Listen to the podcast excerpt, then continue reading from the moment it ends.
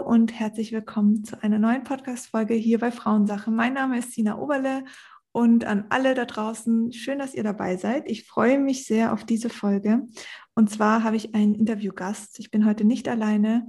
Magdalena von Sexologisch ist bei mir und ähm, ich freue mich mega drauf. Magdalena, erstmal hallo, schön, dass du da bist. Hi Sina, danke für die Einladung. Ich freue mich auch.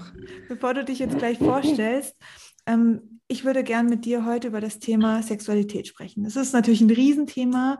Ich bin ja gerade dabei, mein drittes Buch zu schreiben, wo es um Aufklärungsarbeit primär über den Zyklus für junge Mädchen geht. Und da ist natürlich das Thema Sexualität auch ein sehr wichtiger Bestandteil. Und so bin ich dann auch auf dich gekommen, weil du ja auch auf Instagram aktiv bist und deine Arbeit dort teilst, was ich super, super wichtig, spannend finde. Also erstmal an dieser Stelle auch danke für deinen wertvollen Content.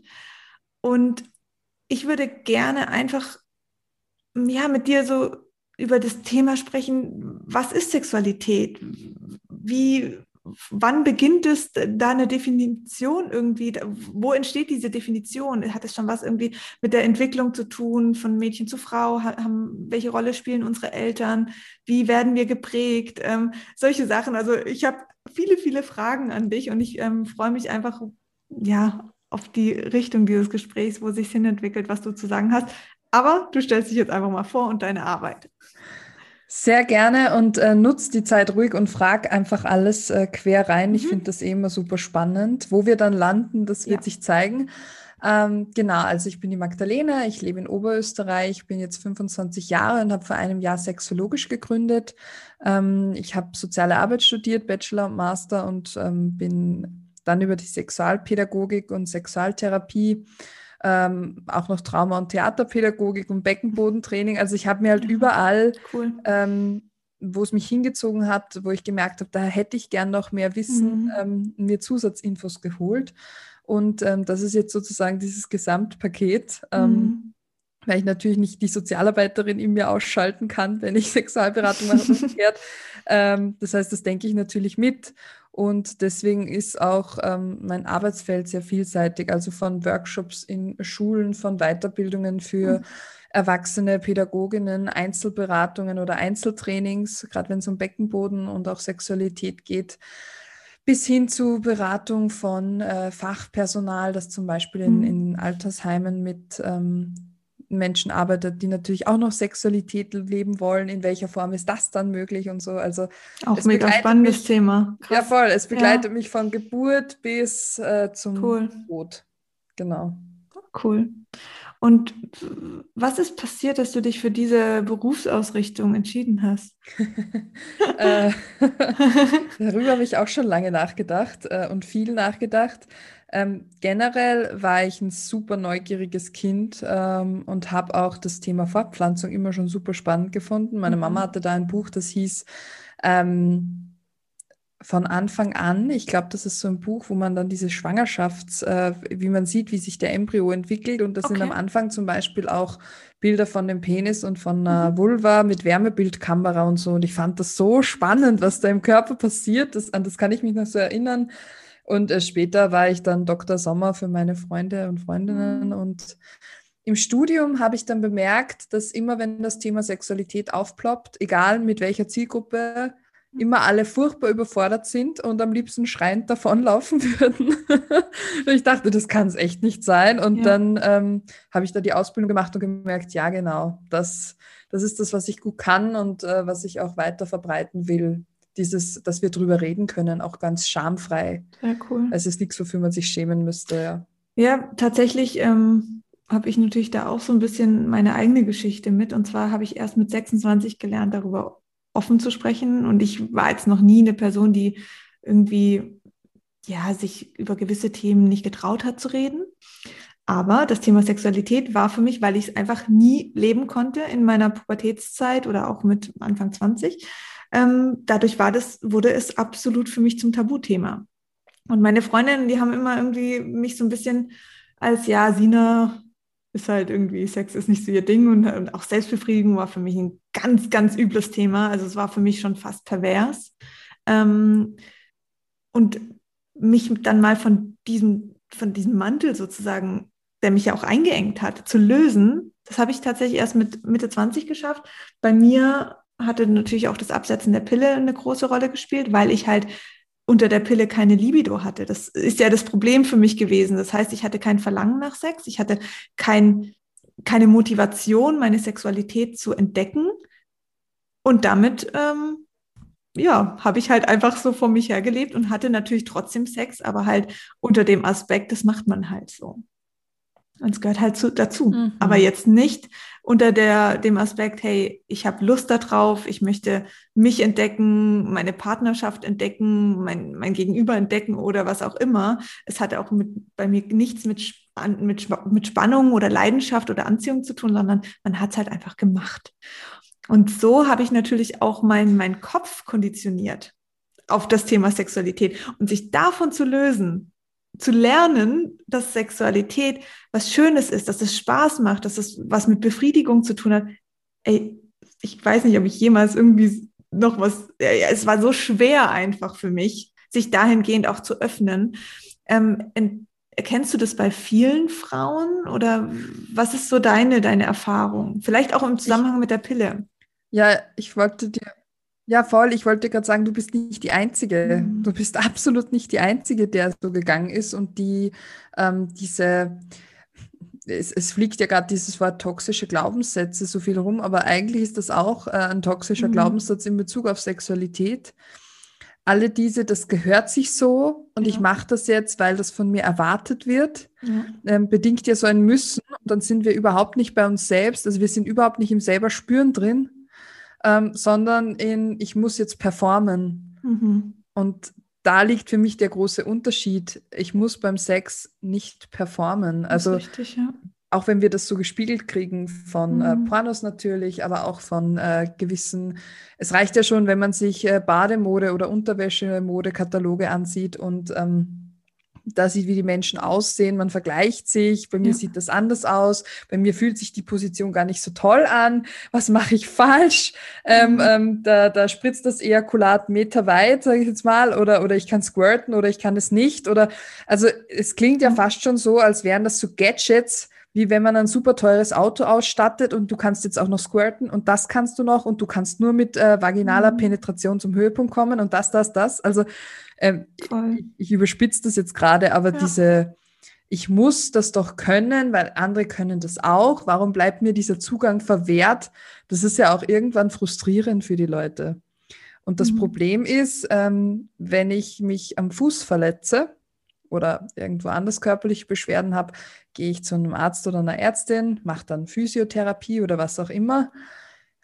Und bei Sex sollte immer alles so nach dem Motto, in der Steinzeit hatten doch auch schon alle Sex und konnten sich fortpflanzen. Wieso sollte es da jetzt Therapie geben? Tja, ähm, da holt man sich auch nicht so schnell äh, Unterstützung oder Hilfe, ja.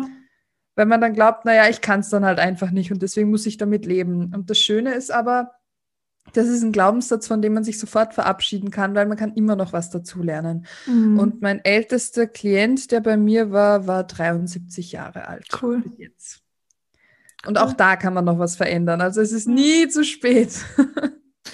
Also ich finde auch gerade das, was du gesagt hast mit diesem Performen und Leistung.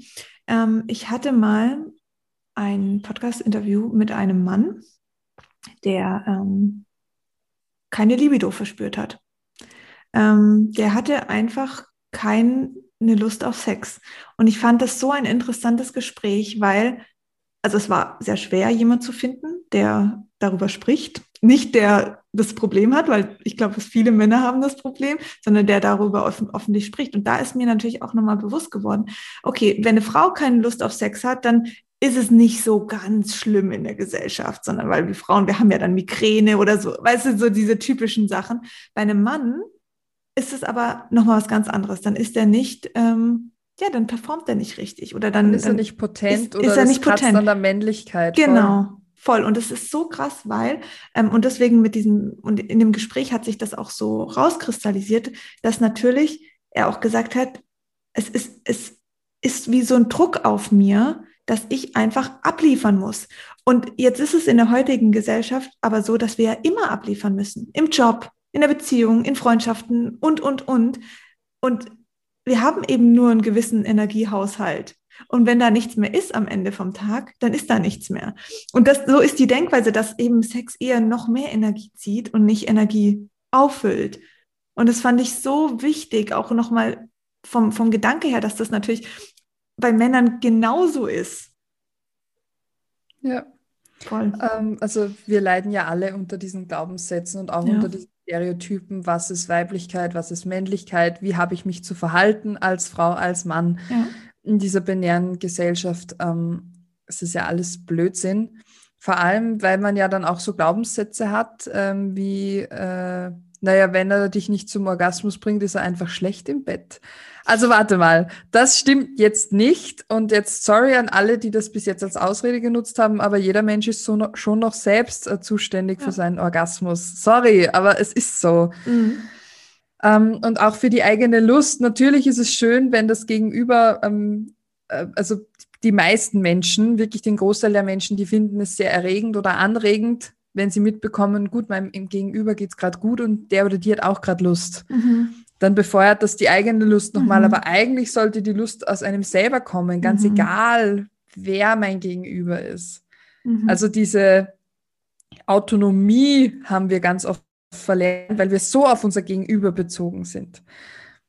Und das finde ich ist etwas, über das wir fast nicht sprechen, ja. weil ja diese Autonomie sehr sinnvoll ist. Und dann wird man aber ganz oft als egoistisch abgestempelt oh, du bist so egoistisch, du achtest beim Sex jetzt voll auf das, damit dass du auf deine mhm. Kosten kommst. Was soll denn das? Mhm.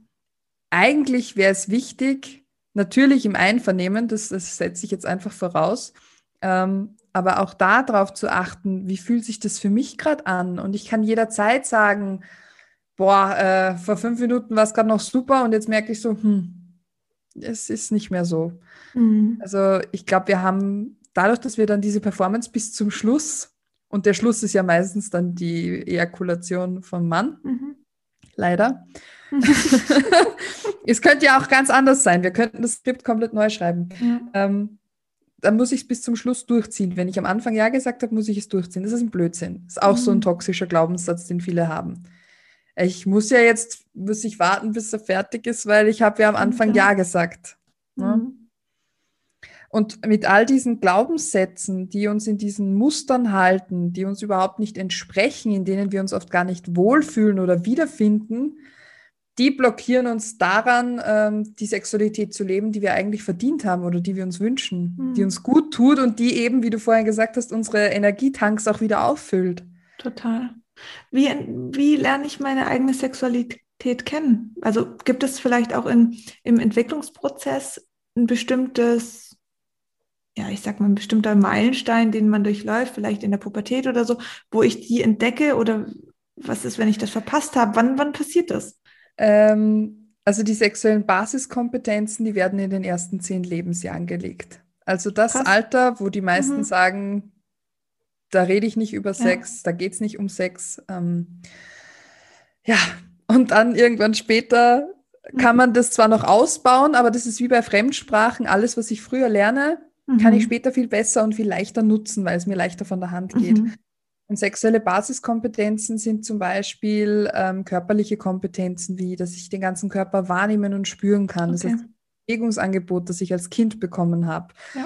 Ähm, durfte ich nackt durch die Wohnung laufen? Durfte ich mich nackt in eine Kuscheldecke einkuscheln und die Materialien auf der Haut spüren? Mhm. Durfte ich mich selber berühren und angreifen? Also man merkt ja, Kinder sind unglaublich taktil. Also Mhm. Und wenn das ähm, gut ausgebaut wird in den ersten mhm. Jahren, dann kann ich da natürlich auch in der Erwachsenen-Sexualität darauf zurückgreifen, wenn ich meinen ganzen Körper spüren und bewegen kann. Das ist super. Ja. Ähm, die zweite Ebene wäre dann noch diese emotionale Ebene, wenn man sozusagen ähm, merkt, okay, ich spüre Gefühle, wo nehme ich die im Körper wahr und wie verändert sich mein Körper dann auch? Weil ja Körper und Geist, und da bin ich ähm, totale Verfechterin, die gehören ja zusammen. Ich kann jetzt nicht da sitzen, äh, trauriges Gesicht machen und dir vom schönsten Tag in meinem Leben erzählen, mhm. weil sich anfühlt und umgekehrt natürlich auch. Das heißt, wir müssen verstehen, unser Körper ist eigentlich ein Instrument. Auch wenn es uns zum Beispiel richtig mies geht, dann bringt es äh, wenig, wenn wir uns noch weiter zusammensacken lassen. Dann kann es total helfen, sich auch wieder bewusst körperlich aufzurichten und auch mal zu lächeln. Wir wissen, dass einfach diese Körperpositionen auch wieder Einfluss auf unsere Emotionen haben. Mhm. Und zu lernen, wie kann ich über meinen Körper Emotionen modulieren. Dann natürlich die Beziehungsfähigkeit, das ist auch ganz klar. Ähm, also kann ich mit jemandem in Beziehung treten? Wie gehe ich mhm. damit um, wenn ich jetzt nicht sofort meine Bedürfnisse befriedigt bekomme? Weil bei ganz kleinen Kindern ist man ja eigentlich nur Bedürfnisbefriediger und mhm. rennt die ganze Zeit rum und schaut, dass alles passt.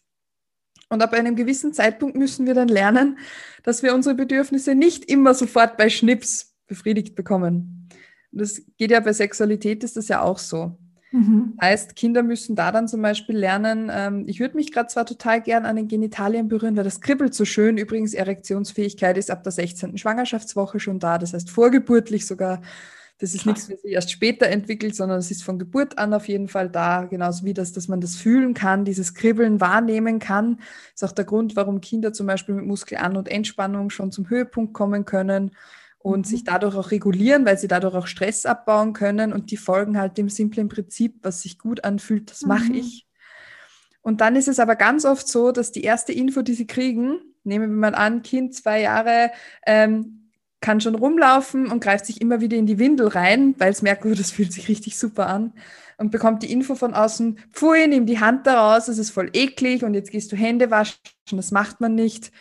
Kind bekommt die Info, okay, es fühlt sich so toll an, aber ich kriege schlechte Rückmeldungen von außen, das macht man nicht, das ist eklig, mhm. eklig.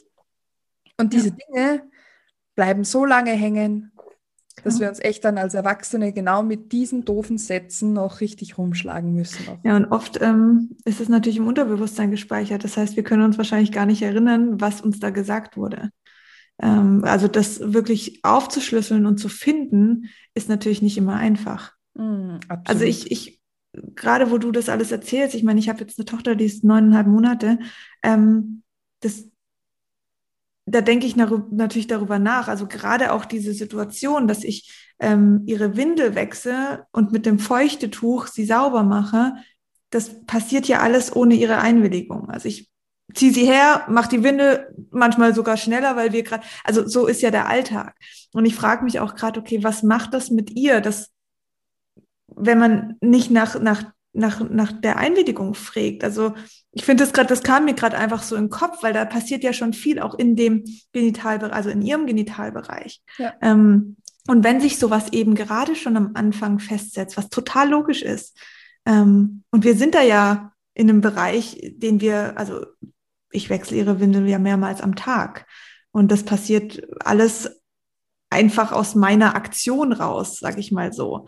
Ähm, natürlich muss ich das machen, aber ich kann ja auch da schon, auch wenn sie noch nicht sprechen kann, um ihre Erlaubnis bitten. Ich kann das vorsichtig machen, ich kann schauen, wie sie reagiert oder sonst was. Also finde ich auch jetzt nochmal ganz. Es geht auch ganz viel um die eigene Haltung dahinter. Weißt voll. du, wenn man das ähm, mit dem nötigen Respekt gegenüber der Genitalien ja, macht, dann ist das überhaupt kein Thema. Es muss ja gemacht werden. Und dann denke ich mir, sobald sie älter sind, äh, man kann sich zum Beispiel überlegen, im, im, dann in der Krabbelstube und im Kindergarten werden die Kinder mitten im Gruppenraum gewickelt oder gibt es da einen Ort, der mhm. etwas aulicher, privater ist? Also auch da ja. haben Kinder Schamgrenzen. Natürlich ja.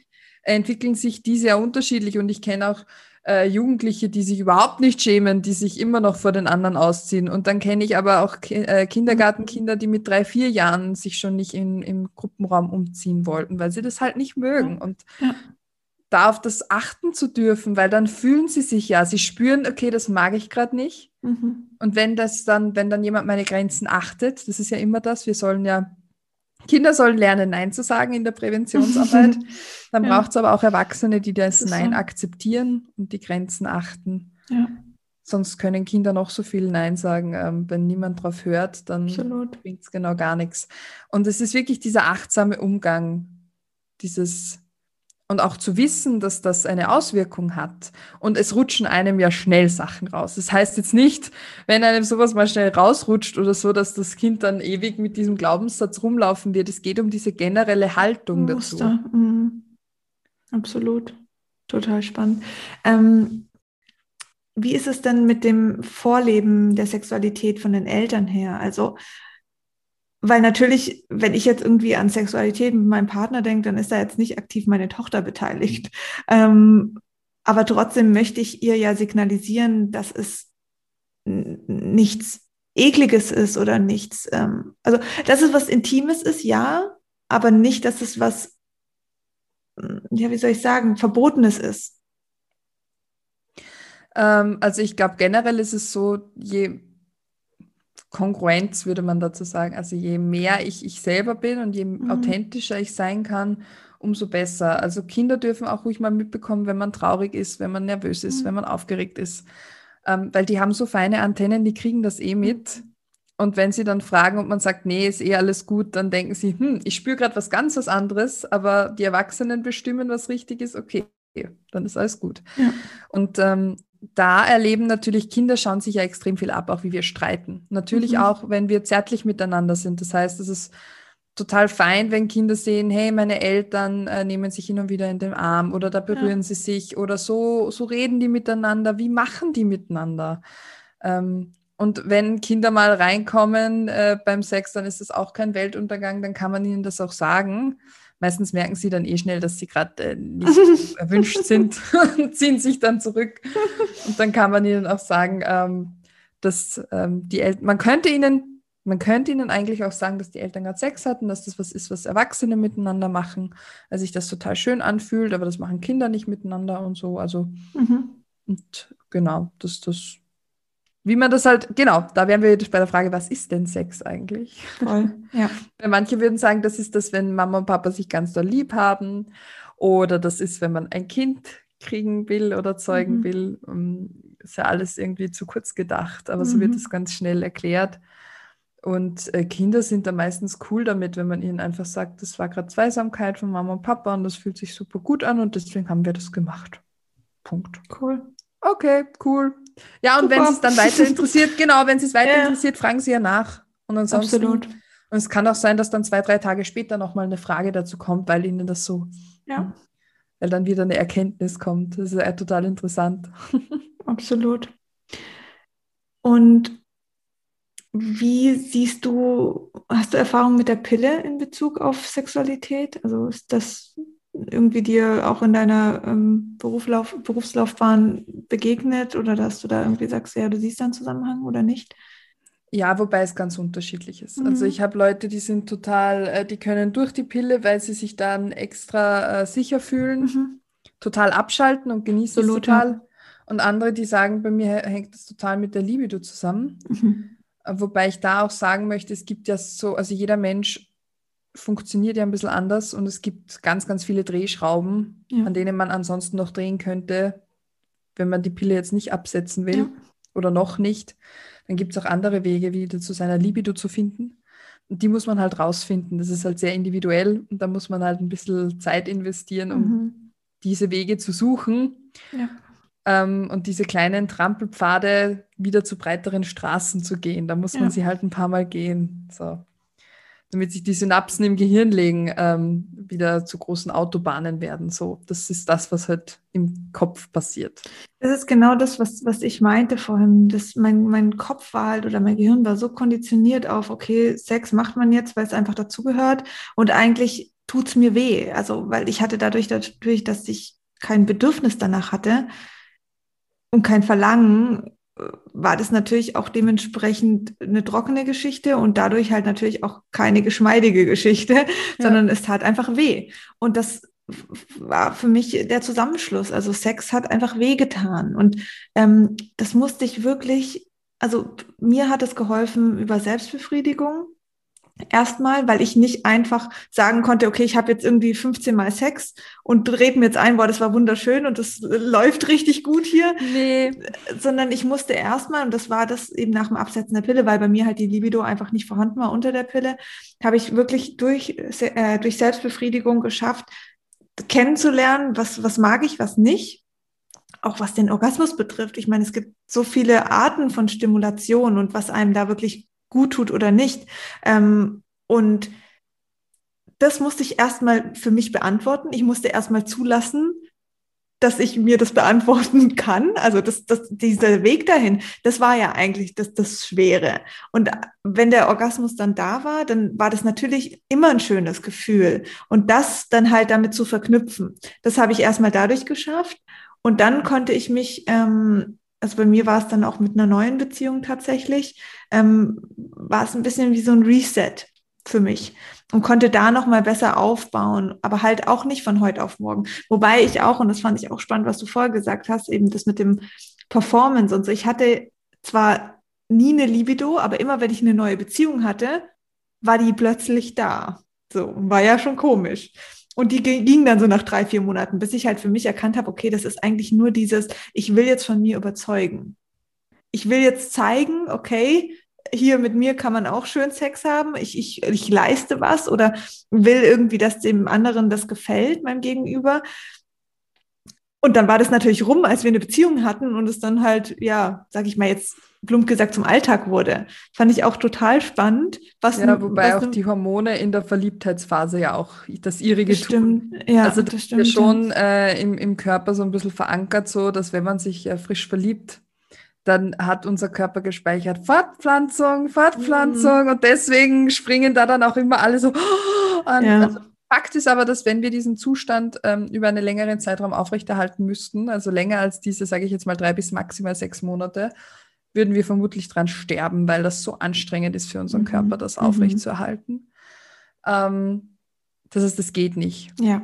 Und dann kommen wir an den Punkt, können wir selbst uns bewusst entscheiden, Sexualität leben zu wollen? Und können wir selbst ähm, unsere Libido steigern, mhm. fördern mhm. oder in uns reinspüren und sagen, ja, darauf habe ich jetzt Lust, ohne diese ganzen Hormone im Kopf. Absolut, ja. Ja. Voll. Ähm, ist jetzt vielleicht ein Thema, das jetzt nicht sofort auf, auf unser Vorgespräch ähm, aufbaut, aber was mich jetzt aktuell nochmal ähm, beschäftigt, was ist mit Sex nach der Geburt? Hast du damit Erfahrung? Also, weil ich muss ehrlich sagen, ja, also für mich ist natürlich jetzt das auch wieder in der Partnerschaft anzukurbeln, weil in den ersten Monaten hatte ich gar keine Lust auf Sex und es war auch für uns beide völlig in Ordnung. Ähm, ich hatte auch das Gefühl, ich muss erstmal emotional in meinem ja, in, in meiner Mitte sozusagen, also was ja auch die Gebärmutter und, und die Vagina und die, die Vulva ist, ähm, muss ich erstmal aufräumen wieder, was da halt passiert ist nach dieser Geburt. Ähm, und ich finde es super schwer, da jetzt wieder in den Flow reinzukommen. Das ist natürlich jetzt nicht nur, weil ich jetzt denke, boah, ich habe Angst davor, dass es weh tut, sondern auch, ähm, man ist, man wird halt irgendwie zu bequem. Dann ist man abends irgendwie müde, dann äh, liegt das Kind irgendwie zwischen einem oder sonst, da spielen ja ein paar Faktoren einfach eine Rolle. Aber wie kann man es in der Beziehung schaffen, da auch wieder ja das Thema Sexualität nochmal aufblühen zu lassen? Ähm, also ich glaube, dass es wichtig ist, dass man nicht mit der Erwartung reingeht, es ist sofort wieder genauso wie vorher. Und ja. ich will genau das und nur das. Mhm. Ähm, weil Sexualität ist ja vieles und man kann auch einfach mal beginnen, ähm, sich gegenseitig körperlich nah zu sein. Mhm. Man kann mal beginnen zu masturbieren oder nebeneinander zu masturbieren, weil ja. das gerade einfacher ist oder ähm, gerade besser passt für beide. Ähm, und dann kann man sich natürlich auch bewusst diese Zeit für Körperlichkeit einplanen und natürlich ist, es, ist das ein Prozess, der bei mhm. manchen schneller geht, bei manchen länger dauert. Kommt ja natürlich auch auf die Geburt an und was der Körper da erleben musste, aber braucht ja auch ein bisschen Zeit für die Rückbildung. Ja. Ähm, und sich dem auch hinzugeben und zu schauen, welcher Weg ist für uns gerade gut machbar, mhm. um unsere Sexualität zu leben, auch wenn es vielleicht ein neuer Weg ist gerade. Und wir finden danach erst wieder zum, zum, zu unserem Alten zurück. Oder wir wollen vielleicht gar nicht zum Alten zurück, weil wir merken, hey, das passt eigentlich viel besser. Mhm. Also es ist so unterschiedlich. Ähm, und sich da auch, finde ich, nicht unter Druck zu setzen. Weil wenn ich mir selber vorschreibe, ich muss jetzt aber, dann, also von einem Müssen hat noch niemand mehr Lust bekommen, äh, sage ich jetzt ganz blöd. Ja. Und deswegen macht es schon Sinn, einfach in sich reinzuspüren. Also dieses was brauche ich gerade, was fühlt sich gerade gut an. Mhm. Und es kann ja auch nur diese körperliche Nähe schon gut sein. Oder auch, ich will gerade gar niemanden an mir haben, weil ich den ganzen Tag ein kleines Kind auf mir mhm. draufhängen habe. Und so schön es ist, aber mhm. die ganze Zeit, also man stelle sich vor, man wird 24 Stunden angetatscht. Also das mhm. ist ja trotzdem, irgendwann ist es genug. Ja, und auch das Thema Stillen. Also ich muss ehrlich sagen, da, meine Brust wurde ja in den letzten Monaten zu einem ganz anderen Thema.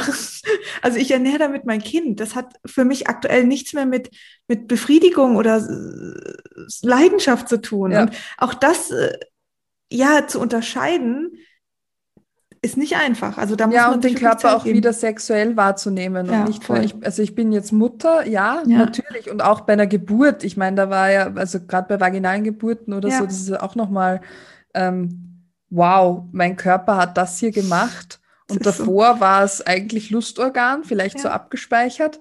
Und jetzt merke ich gerade, es ist nicht nur Lustorgan, es ist auch was anderes. Und die Erfahrung ist gerade sehr präsent und dann wieder zu schauen, wie finde ich diesen lustvollen Zugang zu mir. Und da kann wirklich schon helfen, sich einfach fünf Minuten, ich weiß, das klingt für manche nach gar nichts und für andere nach viel zu viel, äh, fünf Minuten Zeit zu nehmen und sich am ganzen Körper einzucremen mit einer Creme oder mhm. mit einem Körperöl.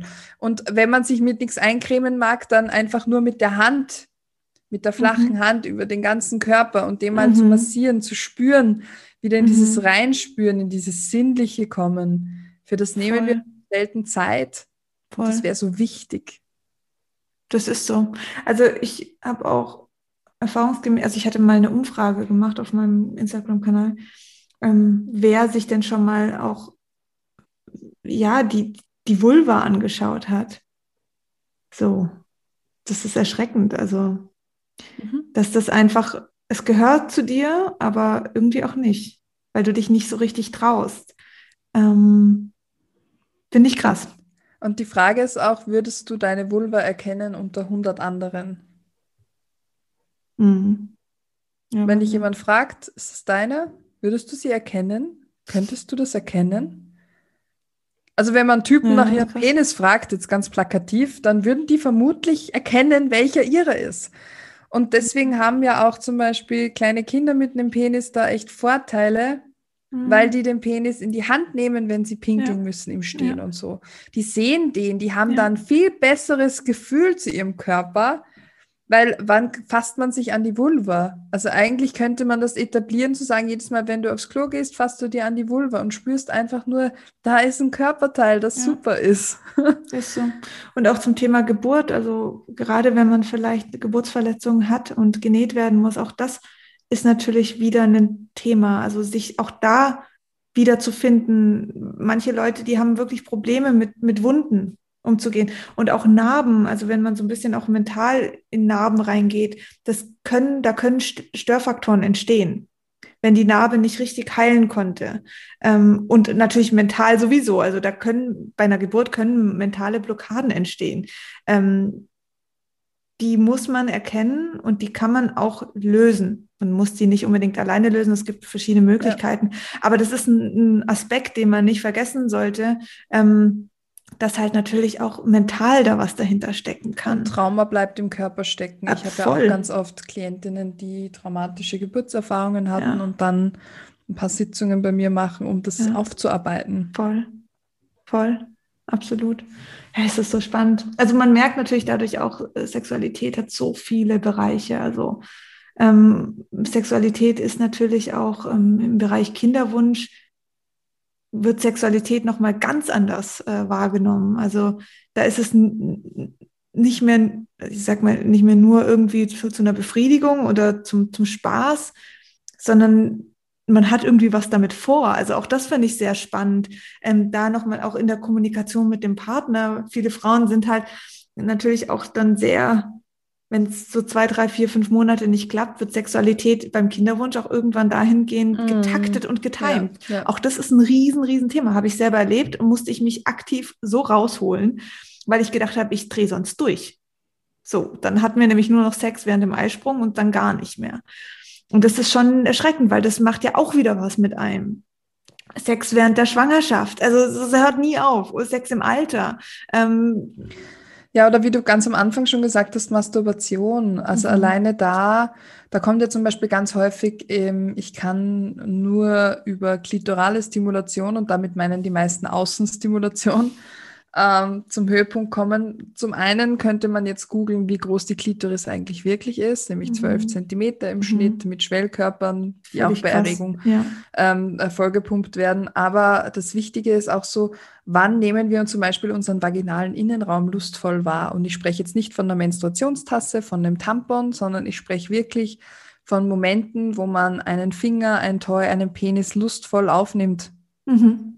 Und du musst dir vorstellen, jedes Körperteil, das wir nutzen, je häufiger wir es nutzen, umso größer und besser ist es in unserem Gehirn repräsentiert. Deswegen schreiben wir auch mit rechts oder links mit einer Hand besser. Würde ich jetzt von heute auf morgen zu dir sagen, schreib bitte mit deiner anderen Hand, also bei mir wäre das die linke, würde das am Anfang super krakelig aussehen. Wenn ich das aber immer machen müsste und üben würde, würde es immer besser werden. Und genauso ist es mit unserem Körper halt auch. Mhm. Ähm, und wenn wir diesen vaginalen Innenraum nicht wahrnehmen und nicht gut spüren können, dann werden wir daran auch nicht viel Lust empfinden. Und die ersten paar Male werden wir uns auch denken, ah, okay, bin bis jetzt gut ohne ausgekommen. Ja. Und das ist wie beim Masturbieren, wenn wir einmal rausgefunden haben, wie wir uns selber gut zum Höhepunkt bringen, dann machen wir immer das Gleiche. Das mhm. ist dann wie unser Dr. Oetker Rezeptgarantie-Ding.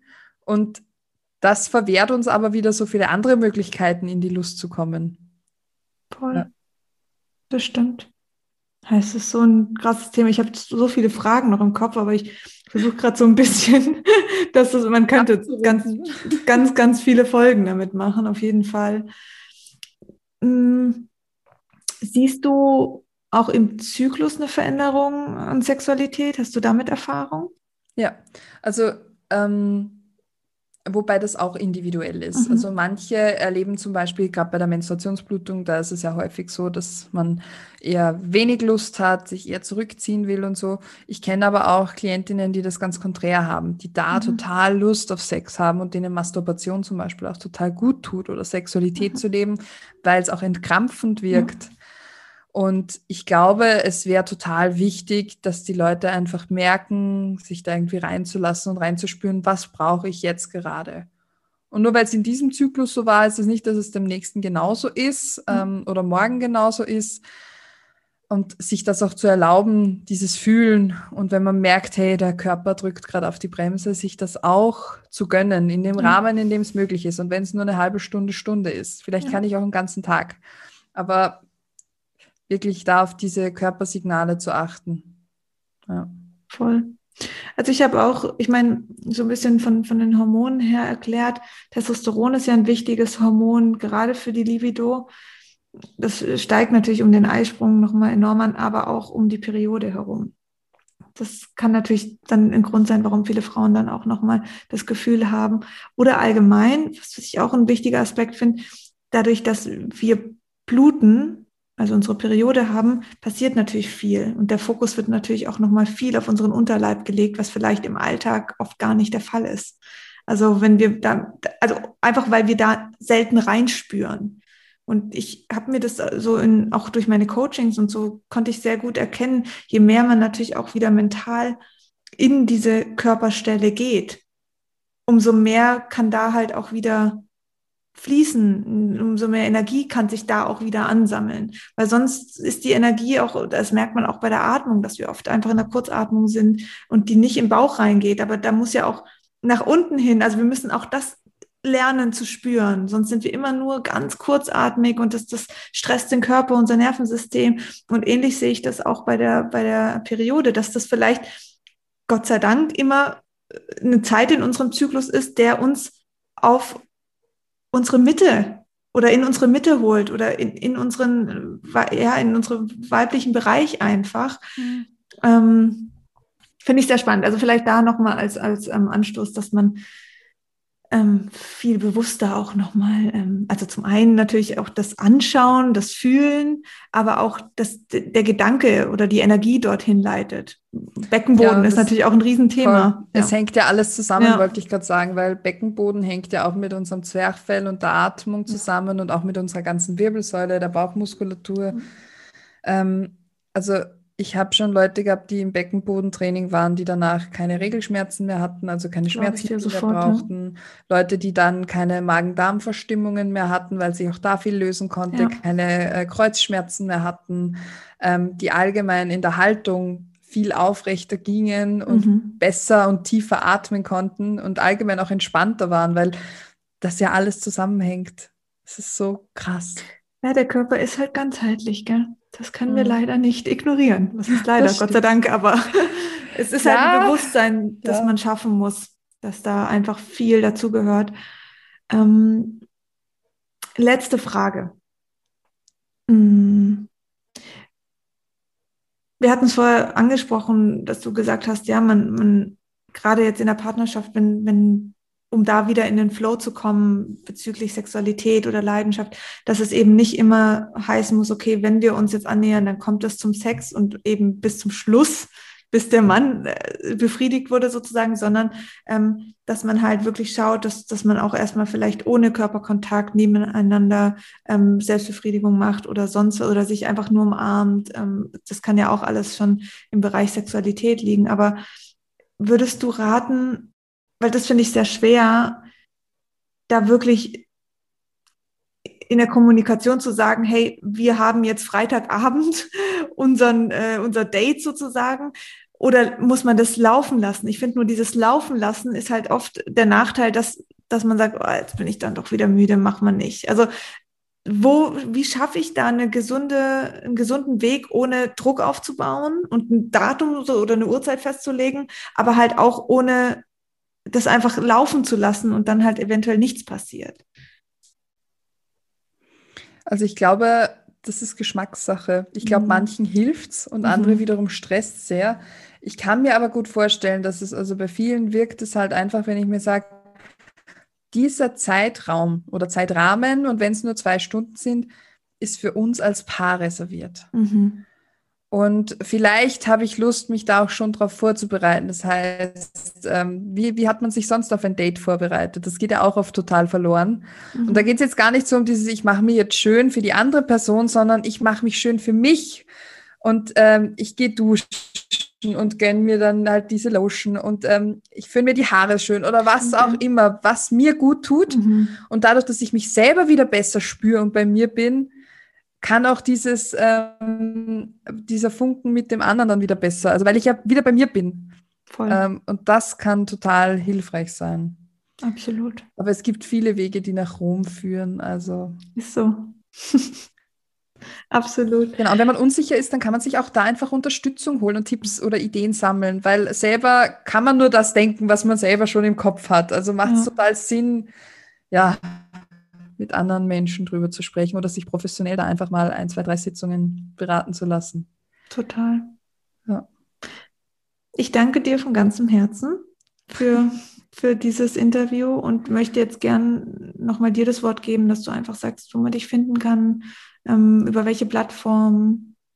Ja, leg los. Danke dir für das schöne Gespräch. Ähm, das war jetzt quer durchs Gemüsebeet, aber Total. so ist meine Arbeit auch irgendwie. Ja, und so bin ich auch. Also meine Folgen Eben. sind immer so, von daher. Ich finde das voll gut. Ich kann da gut mitgehen. Am, am besten findet man mich auf Instagram unter sexologisch, aber auch auf Facebook oder auf meiner Website www.sexologisch.com. Und wenn man irgendwie spezielle Hörthemen hat, ich habe auch einen Podcast, wo ich ähm, gewisse Themen wie zum Beispiel auch Sexualität und Schwangerschaft äh, habe ich zum Beispiel eine Folge oder auch diese kindliche sexuelle Entwicklung. Wer sich da noch mehr reinhören möchte, könnte auch da einfach reinhören auf Spotify oder Apple Podcasts, genau. Und ein, ein gleichnamiger Podcast. Genau, oder? heißt mhm. alles sexologisch. Super, sehr einfach. ja, genau.